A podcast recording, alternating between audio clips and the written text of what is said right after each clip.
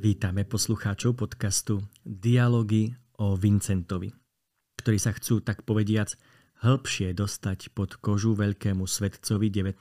storočia Vincentovi Pallotimu. Pre nás Pallotinov je samozrejme, že si ho uctievame ako svojho zakladateľa a snažíme sa prežívať svoj život podľa jeho vzoru. Ale čo na to hovoria bežní veriaci, lajci dnešnej katolíckej cirkvi? Prečo ich má upútať práve paloty? Čím ich má pritiahnuť svetec spred vyše 100 rokov? Milí poslucháči, pozývam vás, aby sme si spoločne, krok po kroku, rozobrali dôvody, prečo má pre nás význam hĺbšie spoznávať svätého Vincenta Palotyho a prečo sa ním majú nechať inšpirovať aj laici v cirkvi v 21. storočí. S touto otázkou sa teraz obraciam na dobrovoľničku Evu. Srdečne pozdravujem každého poslucháča, ktorý sa chce vydať na cestu bližšieho spoznávania svätého Vincenta Palotyho. Iste už mnohí z vás, milí poslucháči, tušíte, že jeho životopisný obraz má veľmi veľa vrstiev. Môžeme odhaľovať informácie o jeho detstve, ako sa stal kňazom, ako sa modlil, prečo má v jeho živote dôležité miesto úcta k Matke Božej, čo ho poháňalo napríklad konať toľko skutkov milosrdenstva – ako vládal vykonávať v takom neuveriteľnom rozmere svoju službu v spovednici, v nemocniciach, v seminároch, pri návštevách chudobných, zomierajúcich, uväzňov. No v neposlednom rade chceme spoznať aj jeho vášeň pre apoštolát lajkov v cirkvi. Začníme hlavnou životnou ideou Vincenta Palotyho. Prečo vlastne žil a obetoval sa? Čo bolo jeho najhlbšou životnou túžbou? Zmyslom jeho života? Ako si rozoberieme neskôr podrobnejšie, rodinné prostredie sformovalo Vincenta až k jeho veľkej túžbe po kňastve.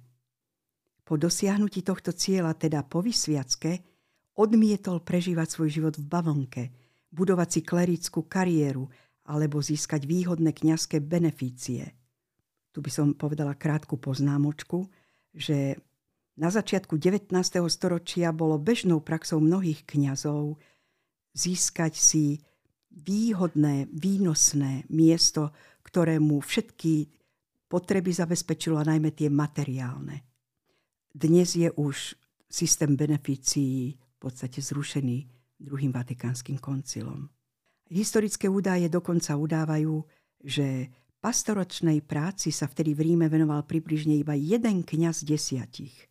Vincent však veľmi túžil, aby naplno slúžil Kristovi. Budovať e, jeho kráľovstvo a nesmierne túžil aj potom, aby sa apoštolmi Božieho kráľovstva stali všetci pokrstení. Aj laici, nielen ako bolo vtedy zvykom, kňazi a reholníci. A chcel pre túto myšlienku nadchnúť a získať čo najširší okruh katolíkov. Vzhľadom na historické okolnosti predchádzajúcich pár storočí a vtedajšiu situáciu, vieme, že bola reformácia, protireformácia, francúzska revolúcia, ohrozenie jestvovania vatikánskeho štátu vojnami v Európe, takáto myšlienka takmer hraničila s heréziou. Javila sa ako veľmi nebezpečná, nemyslíte? Myslím si, že od obdobia reformácie bol pre církev podozrivý každý, kto požadoval spolúčasť lajkov na apoštoláte. Veď si uvážme, že v tej dobe vôbec nebolo bežné mať k dispozícii sväté písmo. A to nie najmä starý zákon. Dokonca často nie ani pre všetkých členov v reholiach, čo potom obyčajní ľudia. Ale kňaz Vincent Paloty dohlbky pochopil Ježišovu modlitbu k nebeskému Otcovi a prozbu očenáša – príď kráľovstvo tvoje. Vnímal ako právo, ale i povinnosť každého pokrsteného bez výnimky budovať toto Božie kráľovstvo tu na zemi. To neznamenalo nič iné, ako byť zvestovateľom radostnej zvesti o Božom kráľovstve a slúžiť tomuto Božiemu kráľovstvu.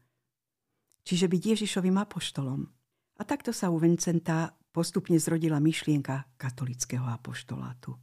A ako sa líšil podľa vás prístup Vincenta Palotyho v službe Božiemu kráľovstvu od ostatných vtedajších cirkevných inštitúcií? Veď vtedy jestvovalo veľké množstvo mužských i ženských reholí, ktoré sa starali o chudobných, chorých, siroty, misie, vzdelávanie chudobných detí a žili v nich naozaj mnohí veľkí svetci. Hybná síla všetkého v živote svätého Vincenta bola láska, jednoducho láska.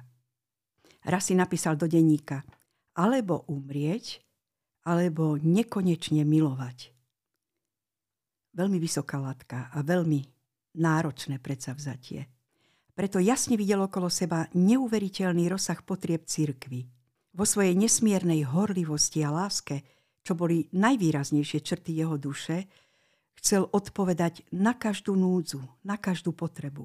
Z môjho pohľadu, ak to smiem vyjadriť dnešnou terminológiou, svätý Vincent rozmýšľal veľmi komplexne. Ako vieme aj z historických prameňov, intenzívne pomáhal od mladosti chudobným, ľuďom na okraji spoločnosti, videl aj veľkú biedu sirôt, ktoré stratili rodičov, či už vo vojnách, alebo počas epidémie cholery v Ríme – Staral sa napríklad samotného pápeža o chorých vojakov v nemocnici, hoci sa dosť tomu bránil, lebo to bola veľmi náročná úloha. Navštevoval aj väznice, všetok voľný čas strávil s povedaním. Okrem toho dával ešte aj duchovné cvičenia. Paloty bol tak nesmierne aktívny, že mu sotva zostával čas na jedlo a na spánok. Veľmi rýchlo však vo svojej pokore pred Bohom pochopil, že on sám nedokáže odpovedať na všetku tú biedu. A kam mal siahnuť pre pomoc? Koho mal požiadať o spoluprácu? Vopred vedel zo skúseností, ako sme si to už aj pred chvíľou povedali, že ak by sa bol obrátil na kňazov v Ríme, tak u väčšiny nepochodí. A to práve kvôli ich zabehnutému pohodlnému spôsobu života. Ale mal okolo seba ochotných ľudí, ktorých on sám duchovne formoval a viedol. Ak niekde nestíhal pomôcť osobne, posielal pomáhať ich. A čo je pritom z môjho pohľadu nesmierne dôležité, svätý Vincent týchto ľudí pobádal navzájom spolupracovať. Učil ich tomu a pomáhal im v tom. Takže áno, aj iné rehole a iní svety v tej dobe veľa pomáhali církvi. Bolo to však väčšinou zamerané na nejakú konkrétnu oblasť spoločenského života alebo života církvy alebo nejakej konkrétnej potreby. Svetý Vincent Paloty odhalil ako prvý v moderných dejinách církvy práve toto tajomstvo pokornej služby zasvetených v pánovi v spolupráci s laikmi. Raz sa vyjadril, že spolupráca je najbožskejšia zo všetkých darov. To bolo výnimočné ponímanie na tú dobu, v ktorej žil. Jemu totiž nezáležalo na tom, aby sa obdiv a vďaka za vykonané diela lásky pripisovali práve jemu, jeho osobe. On sa tomu priam úzkostlivo práve že vyhýbal. A Vincentovi záležalo iba na jedinom, aby sa radostná zväzť o Božom kráľovstve dostala ku každému človeku na svete – aby bol každý človek spasený. Určite áno a pozýval k tej svetej spolupráci, on to taktiež nazýval tej bož, tú božskú spoluprácu, svetou spoluprácou. Sme všetci k tomu pozvaní a povolaní. Tak teda, milí poslucháči, zamyslíme sa teraz nakrátko nad prvým dialogom o Vincentovi. Prečo má význam, aby kresťania, laici v dnešnej dobe hĺbšie spoznávali svetca z 19. storočia Vincenta Palotyho. Skúste si po krátkej úvahe na to zodpovedať sami.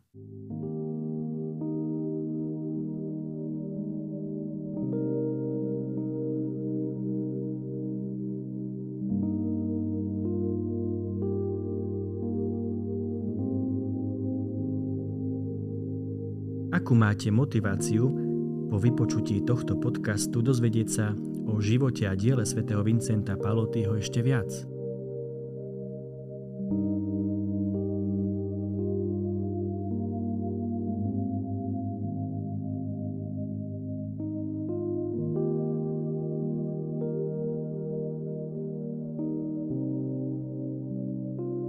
Čo na to vraví dobrovoľnička Eva? Nuž dnešnú církev si už vôbec nevieme predstaviť bez spolupráce s laikmi. Preto aj pre mňa osobne má veľký význam spoznať korene tohto postoja cirkvy, teda odhaliť ako, kedy a prečo začala spolupráca cirkvy s laikmi na tom jej primárnom poslaní, ktoré dostala od Krista, teda na šírení Božieho kráľovstva. V tomto smere svätý Vincent výrazne predbehol svoju dobu. A preto si zaslúži v aj moju pozornosť. A myslím si, že aj pozornosť našich poslucháčov podcastu. A motivácia, ak mi záleží na mojom osobnom apoštoláte, aby som podľa slov svätého Vincenta využila svoje právo apoštolovať a zároveň naplnila takto aj svoju povinnosť apoštolovať, tak Páter, považujem hľadanie a spoznanie metód apoštolatu za dobrý krok v predduchovnom živote. Iste si to myslíte aj vy však. A k tomu celkom určite patrí aj hĺbšie spoznanie zakladateľa laického apoštolátu svätého Vincenta Palotyho.